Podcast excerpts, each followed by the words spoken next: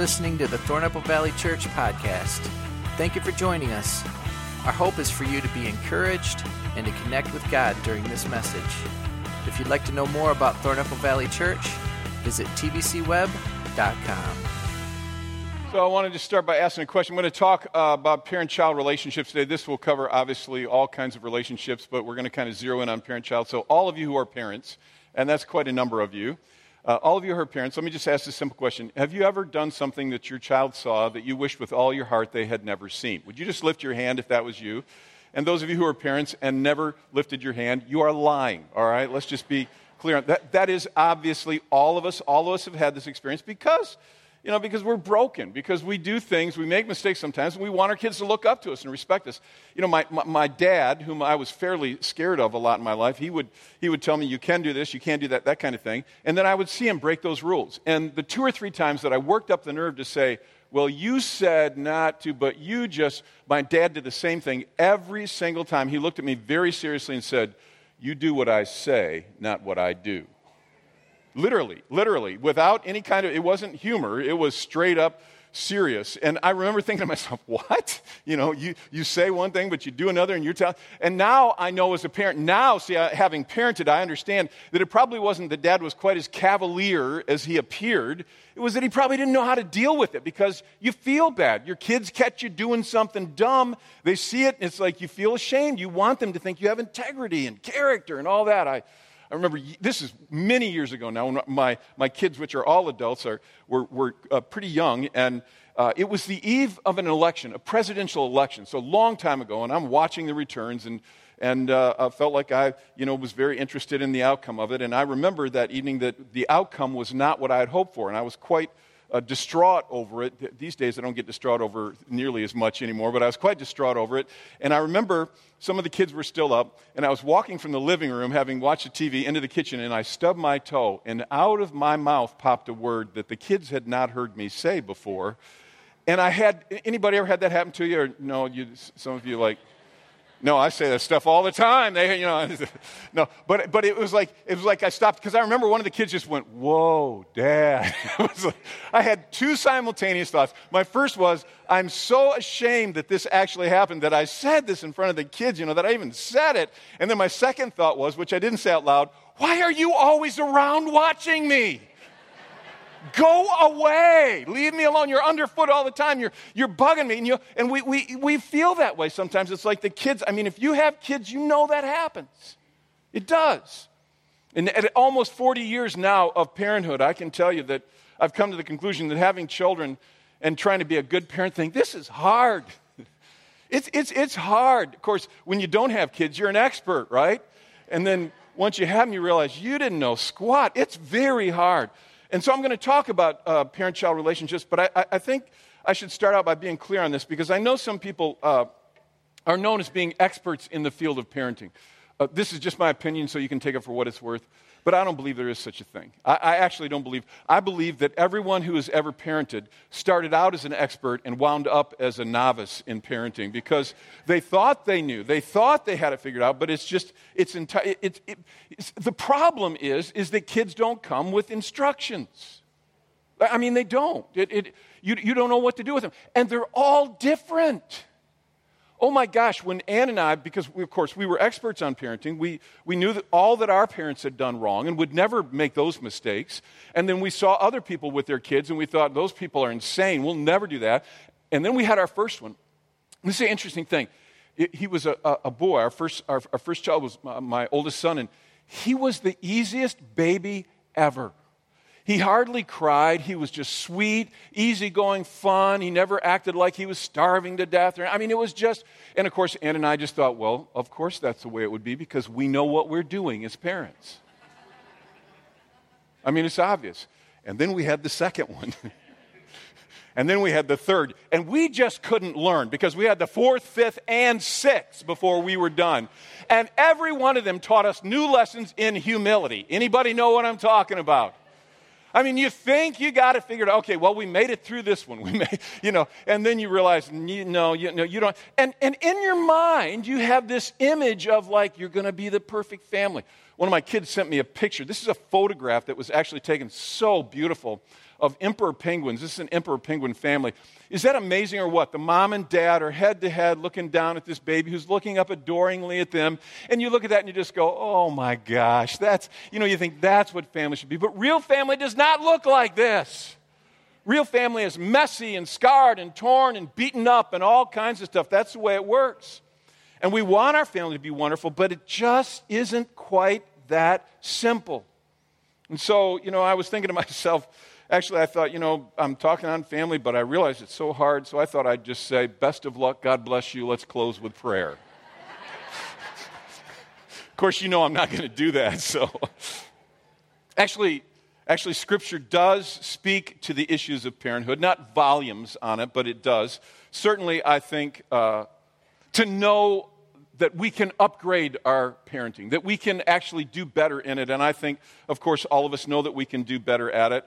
Um, and, and so I want to talk about that. And, and really, what I'm going to do is uh, kind of go through a, a, pretty short list of things that I think will help us in parenting. And I want to say this is not just to you who are, uh, I know there's lots of you who are parents of younger children, but this is to everybody. This is to everybody, including uh, people who are, you know, your offspring are all adults now. You know, it's this fascinating uh, thing that I've observed over the years that as I talk with people, I hear every bit as much moaning and groaning and complaining about the parent child relationship from people who are empty nesters whose children are now adults as I do from people who have smaller children. In fact, I would say this it's, it never ceases to stun me how many relationships between parents and children are so distant that they don't even talk to each other. Fathers don't talk to sons, daughters don't talk to fathers, whatever it is, or mothers.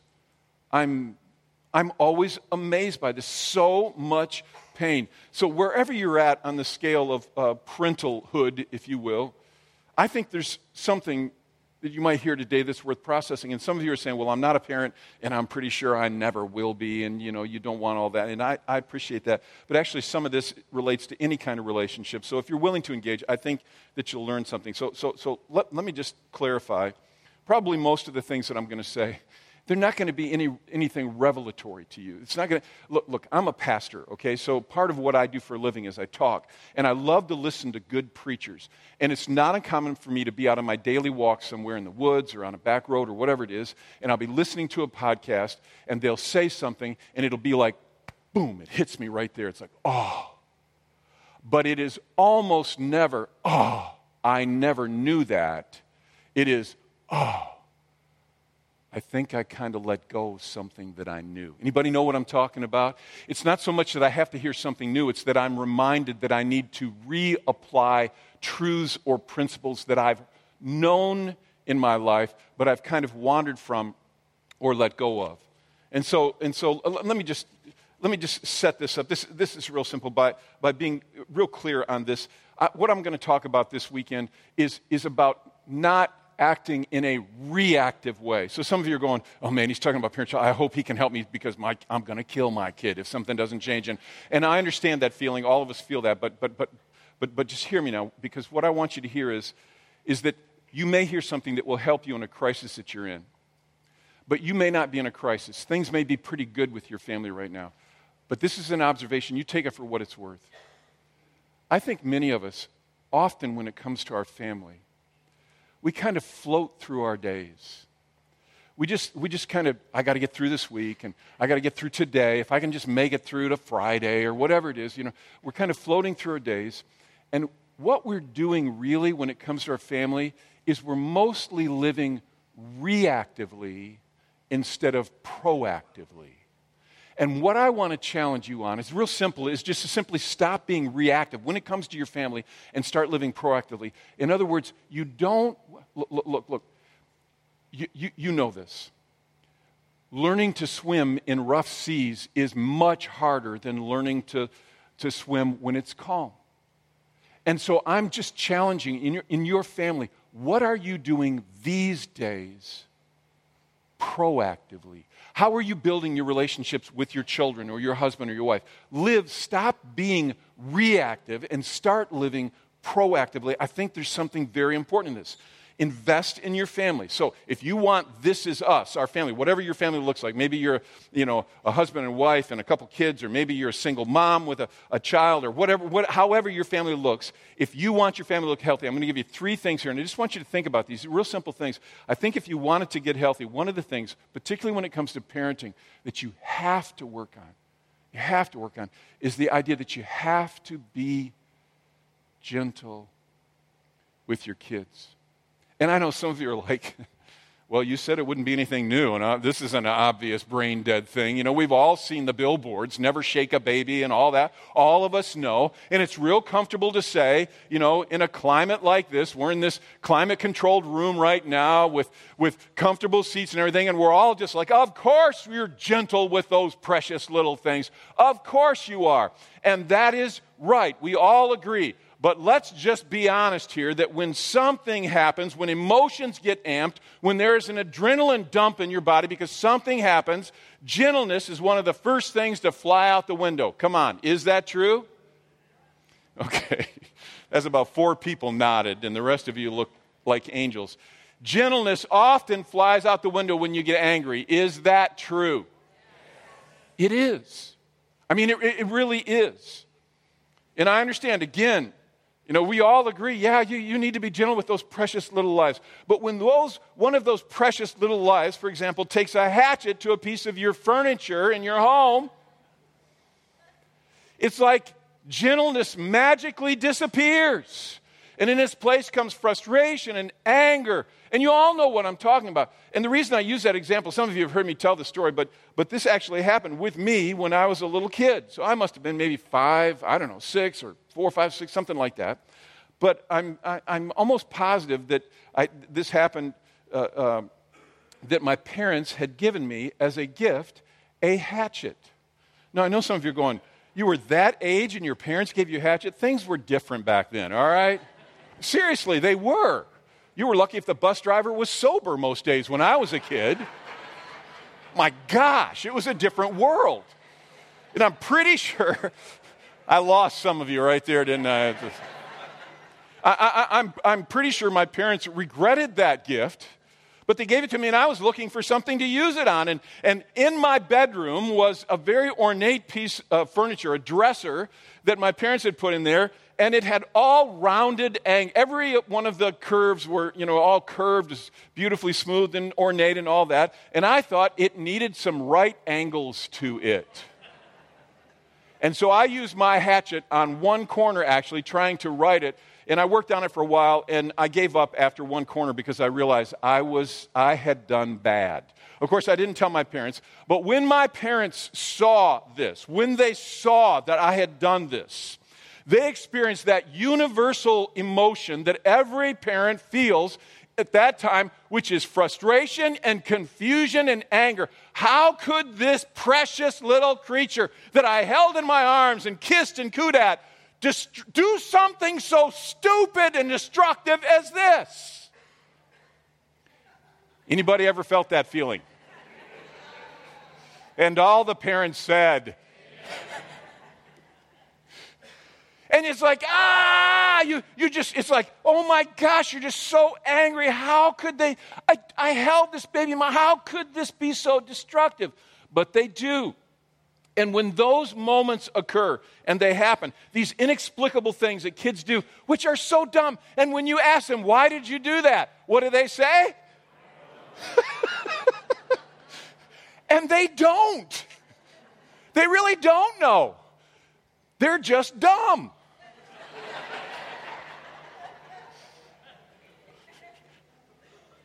And in that moment, when that happens,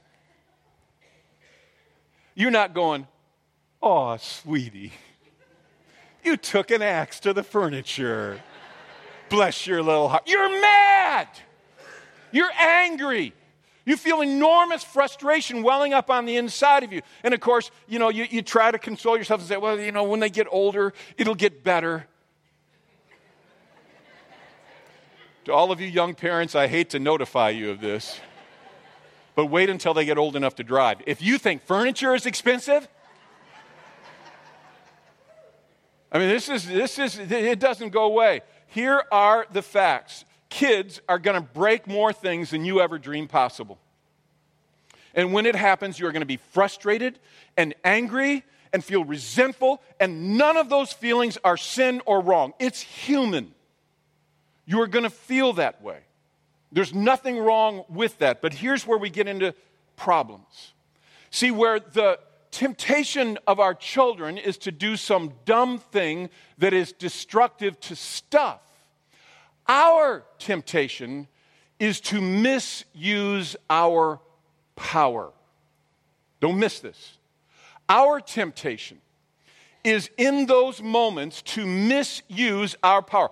Because, see, we're frustrated, we're angry. You just saw the thing that your kid destroyed. You just saw this thing that's going to cost you enormous work or enormous money or it's brought you great disappointment. And so you had this rise of anger, this a chemical reaction, adrenaline is dumped into your system. So you are geared up. Now you're charged, you're angry, and you're bigger than them, and you're stronger than them, and you have all the power in this relationship, and nobody's watching. There are no obvious social constraints. You're standing in the room with your child who has just committed a heinous crime. And you have the power, and you have the authority, and you're bigger, and no one is there watching you, which in normal social settings, when we have somebody watching us, we think twice. But in these situations where there is none, what happens is, is that all too often in the privacy of our homes, with children who are small and have no power to really deal with this, we allow that adrenaline and anger and rage to overflow. And some of you are saying, Well, I've never physically beaten my kids. But I'm going to tell you something, folks. When you let that anger overflow and you lose a spirit of gentleness, it flows out onto them, and you're yelling at them, and you're angry, and you're acting mad and resentful, and you're talking to them in a nasty, hard way because that's how you feel. maybe I'm wrong on this, but I think some kids have been every bit as beaten up emotionally as they have been physically. Because the temptation is just to kind of let it come up and then we overpower them. And of course, then we feel bad. And then we say to them, honey, I'm so sorry. Mommy did, you know, mommy just got really angry. And she's, and kids are so amazing, aren't they? Because they're like, I forgive you, mommy. Don't cry. It's okay. It's okay. It's okay. And they mean it. But I'm going to tell you something. I don't want you to miss this. I don't want you to miss how important this is. They do mean it, but what you did gets lodged in their soul. And it is not so simple as you saying, I'm sorry, honey, and it goes away. It lodges in their soul. And they will carry that with them through much of their life. Often they have to get help to deal with that because we've caved into that pressure. This stuff lodges in the soul of your kid. Beware of losing sight of gentleness. Now, this isn't always the case, all right? So be careful of accusing me of making a blanket statement, but I will tell you that I think this is a real struggle for men, fathers, often. I'm not sure why that is, if it's the hunter killer instinct in us. You just got to get in and get this taken care of and do all this, and we kind of overpower our kids and we, we, we push them down. But actually, it's strong enough that Scripture speaks specifically to fathers about this because I think it's a propensity that you see in dads sometimes. This is what it says. This is in, in Ephesians chapter 6, verse 4. It says, Fathers, don't what? Exasperate your children. Don't exasperate them by coming down hard on them. Instead, it says, take them by the hand and, and lead them in the way of the master. In other words, you act with a spirit of gentleness. And this is something, I mean, you, this, is, this is so hard. But I think what it's teaching us as dads is, is that we need to make sure that we are fighting to stay gentle. And I'm talking about with your younger children, but I'm also talking about with your old children. Again, sometimes I'm stunned in conversations with, with parents of adult children when they, have, when they talk about conversations they have with their kids, and I just think, you people have no filters in your life. You just speak with such anger and resentment, and you say these things. Do you understand the pain and the grief you're causing because you're not choosing the path of gentleness? We have to fight this.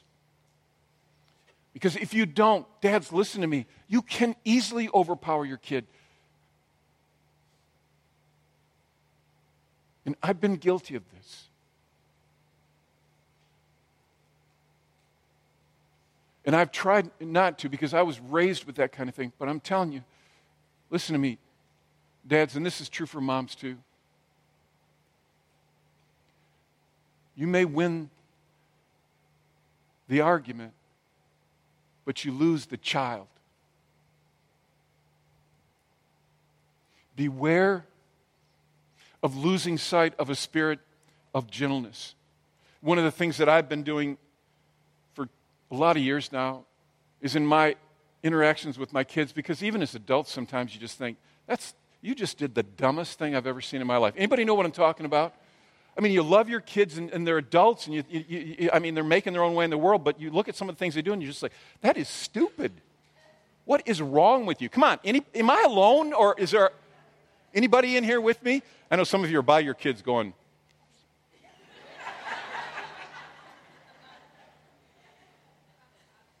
and one of the things that I've been working on, and I'm not always successful in this, but I've been working at it, is when I get into an encounter where I'm I, feel like, you know, the energy is amping in the air and all that. You know what I'm talking about. And you start to feel like anger rising. And I ask myself, now, how do you want this moment to be remembered in 10 years? And is it a big enough deal that it even should be remembered? Because there's something about putting some historical perspective on things to help you realize that's not as big a deal in the scheme of life as it feels in this moment. And I'm just, I think we should be asking ourselves, and of course, this idea of gentleness, this is a mandate for Christ followers across the board. You know, this is Ephesians 4 2. It says, Be completely humble. Say those next two words out loud with me. And gentle. Completely, completely humble and, and, and, and then and gentle.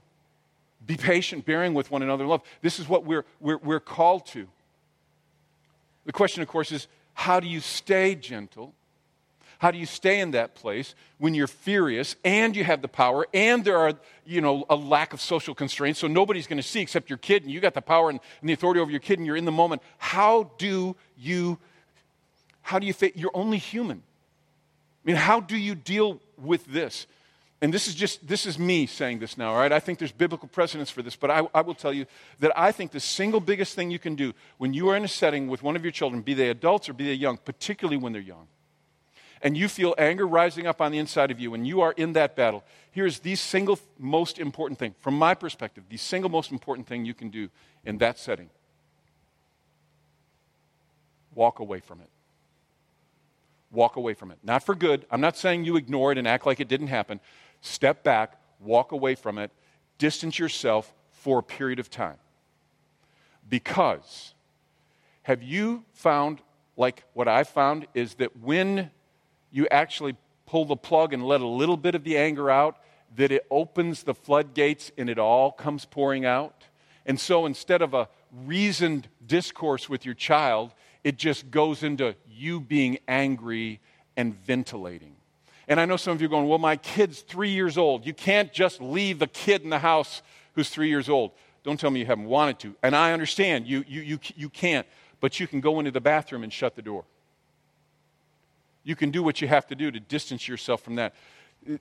Listen, listen, make sure that you give yourself a chance because there's a chemical reaction that happens in you when anger spikes. Uh, don't, do not underestimate the power of adrenaline when it, when it hits your system. It is a drug reaction inside you. It is, it is profound, really. And what happens is, is you have to let that begin to drain out of your system. This is what Scripture says. This is a writer of Proverbs says in Proverbs 29 11. Fools vent their anger. It's like something comes up, it's like, psh, off it goes. You know, whatever's going on, they just let it go. But the wise quietly, would you read the next three words out loud? They hold it back. Now, in light of all the Scripture, it's not saying you never deal with it, it's saying you step back from letting it become a time of ventilation in that moment. And there's something very powerful when we do this. Recent years in my life, I've been trying to apply what I call, because I'll be honest with you, I struggle with anger. I'm not going to ask for a show of hands because I'd just be scared by how many of you are like me, probably. But I, I struggle with anger. It's, it's one of my knee jerk responses when I get you know, frustrated about something. I find myself getting angry. I just, I just do. And one of the things I've been, and I've talked about this uh, uh, in the last couple of years, I try to apply what I call the eight plus hour rule. And that is when I feel it rising up, I want to step back out of the situation, out of the moment. I'm not giving up on it. We will come back, we will address it, we will talk about it, we will deal with it. But I'm going to step out of this thing, for I have found for me that I need at least eight hours to let the interactions that are happening inside me that e- aren't even related to the communication I would have with whoever the person is, that they begin to drain. And this is what I found is that if I give myself some time and I let the physiological stuff drain out and settle out, and I give myself just a little bit of time to process it, I get to see it in a better light. And so when I step back in and say, now let's talk about this, I'm not bringing all the energy. And so, and I'm not perfect in this, but this has been something that I've been working very hard on in my life, and I think I've experienced a fair amount of success. I always deal with sticky situations better and more gently when I'm not under the influence of anger. And since children, particularly with children, we have this unquestioned power. Nowhere, in my estimation, does this matter more. And I'm just, I'm just going to say this now in a kind of a pleading way. If you are a parent, particularly of younger children, this is something that you struggle with. And this is true with dads, this is true with moms. And it is not something you seem to be getting better at. I beg you to get help. I understand you're saying, I've never struck my child. But I'm telling you that you can strike them with words and spirit and do great damage. And I would challenge you to help. Talk to somebody. Go to somebody and just say, hey, I'm struggling with this. I wonder if, if you would just pray with me about it. If you would ask me questions about it. If we, I could stay kind of in a relationship with you on this. There's power in that. You know, this is why, and I know some of you are going to go, you harp on this all the time, but this is why I love small groups, what we call life groups at TVC, because in a life group, this is the amazing thing that happens. It doesn't happen right away, it, it can take a while. But eventually, you get to know each other well enough that these things will start to surface in the group. And here's what you will get from that group which is different than any other setting almost entirely in your life. Because you are gathered for the purpose of growing in Christ, you will get from them responses that you will not get from the people at work, from the people in your neighborhood, from the people in other social settings in your life, because they will speak about what God's desire for your life is.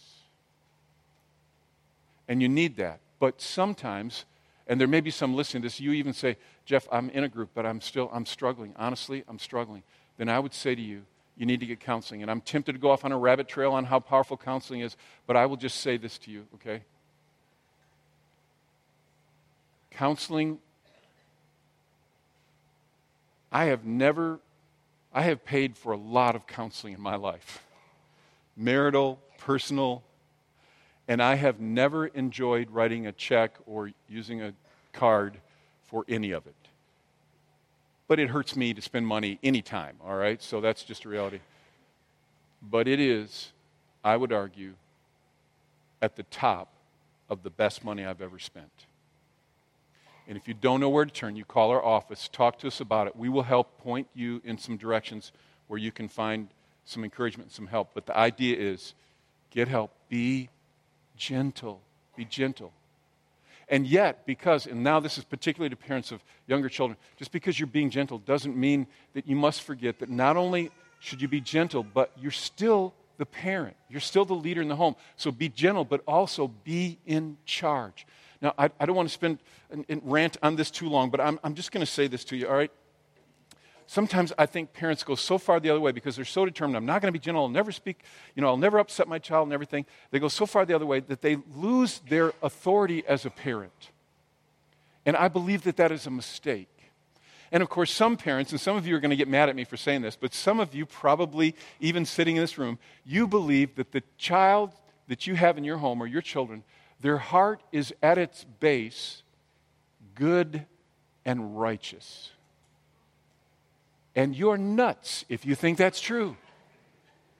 I mean, I don't want to be mean, But my gosh, how many kids do you need to have to learn that they're broken from coming out of the womb? and they're trouble. And that's all of us, folks. Come on, is that true? So, what do kids, what's their first words? No and mine. That shows the basic goodness of the human heart right there, doesn't it?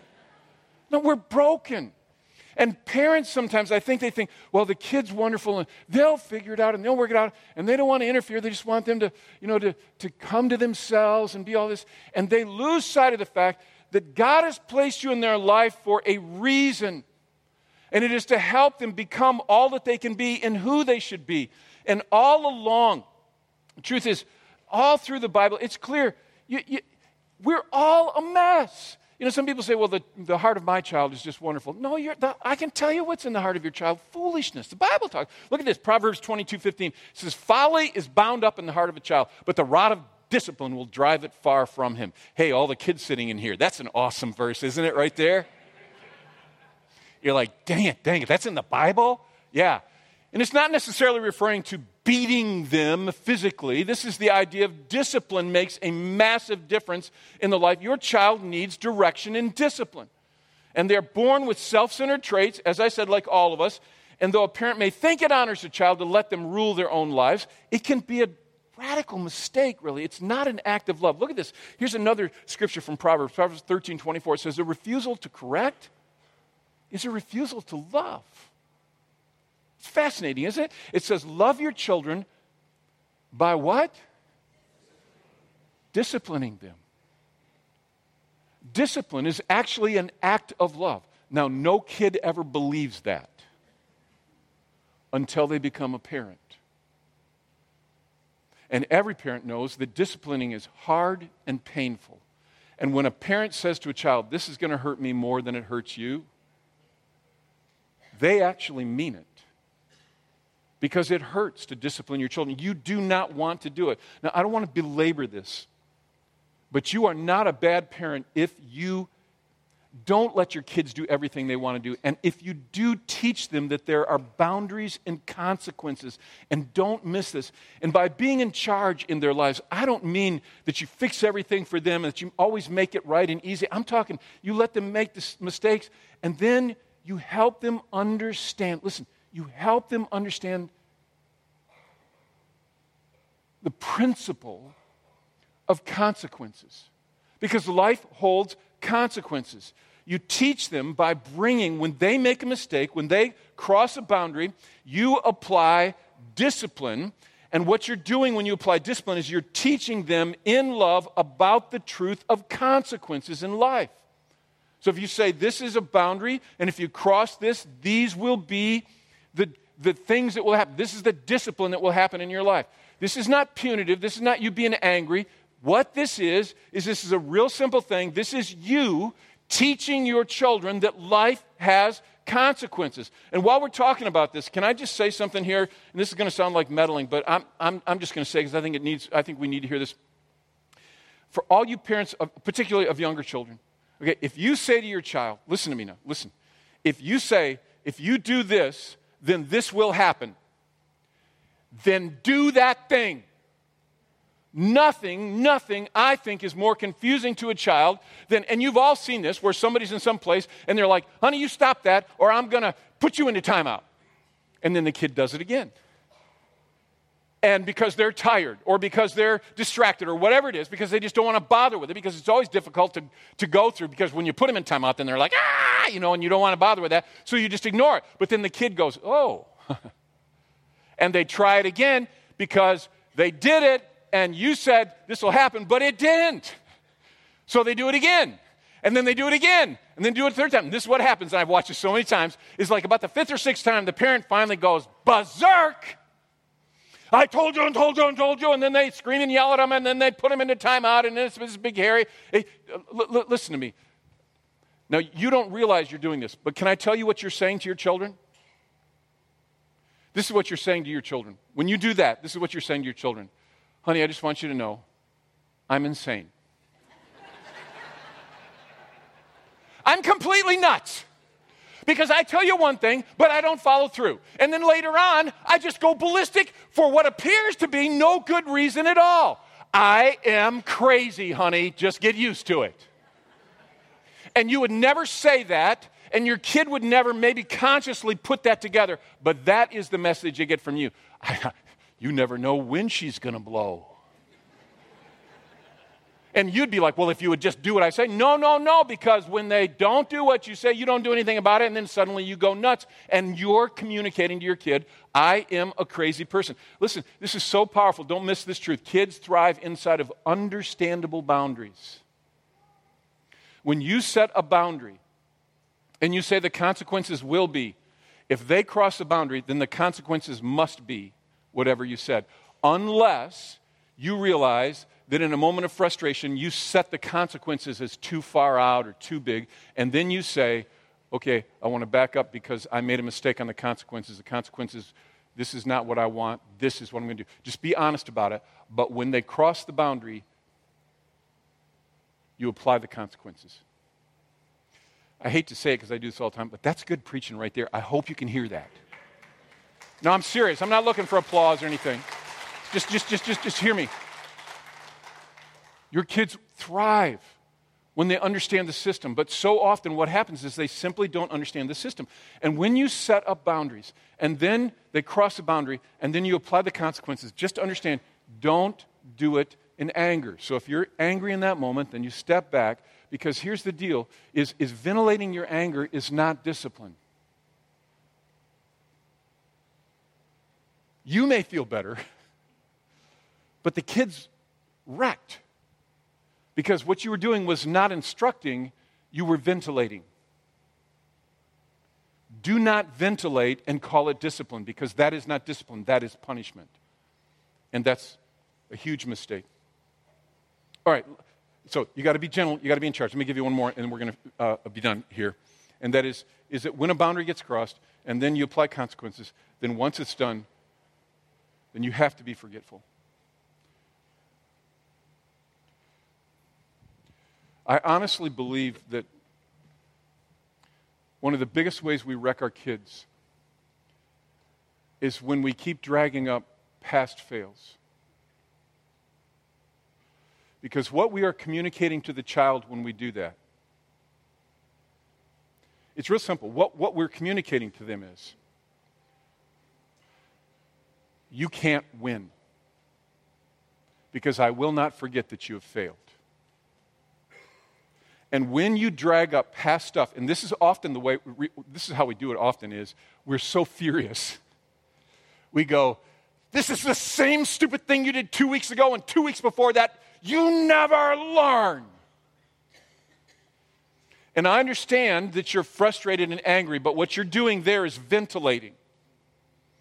And when you have applied consequences to a boundary crossing, when it is done, it should be, can anybody tell me? Done. And you do not bring that one back up again. Because you communicate to the child a very confusing message I can't win. I said I was sorry. I paid the damages. I did what I was supposed to do. I paid the penalty. I did all that. But now you're throwing it right back in my face again. There is no winning with you. Do you, do you hear how these subtle messages come through to our kids? So, this is what we do. We get angry, we get frustrated, and then we grab the bucket of past failures. And what makes it hard is, is that kids tend to be repeat offenders. Have you noticed that? Because foolishness is bound in their heart, like all people, they have a propensity to be repeat offenders. So they do the same thing over and over, and you're like, when are you, what is, what is wrong with you? And we move it from a single offense to a life pattern, and we say to our kids, You'll never change. You know, I've talked about my, my, my father, and my dad struggled with anger. I didn't realize until after his death that he probably struggled with post traumatic stress disorder and all that stuff, but, but he was angry. And I believe that if my dad were here right now, that he would tell you that he deeply regretted that in his anger, he would do that thing. He would remind me of every past thing he could think of, and he would say, You're stupid. You will never change. you will never amount to anything. And I believed him.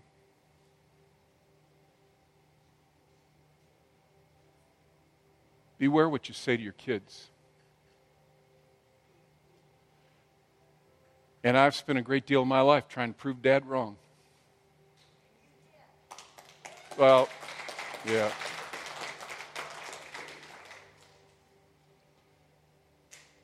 And I'm not saying this because I got dad issues. I'm, I'm, trying to give you an example. I felt like this was one I wanted to learn from. So when our kids were younger, and I would apply discipline to the breach of a boundary and the consequences, you know. Of course, especially when they're younger, you know, they're crying and they're all upset, and then you bring them in your arms. They're like, I'm sorry, Daddy, I'm sorry. And this is what I would say to them because this was my commitment. I would say, I forgive you. And then I would move them out away from me a little bit, and I would just say, and it's done. It's done. And I will not bring this back up again. And I worked pretty hard at doing that. I'm not sure that I was at all perfect in that. What I'm saying to you is this stuff isn't complicated, it's just hard work but it's worth it. It's worth it. And I think with God's help, we can make a difference. Be gentle. You know, just be, be gentle. Be in charge. Those of you who are parenting younger children. And then for all of us, we should be forgetful. And if it's done, it's done. Amen? All right, let's stand to our feet and uh, we'll close with prayer.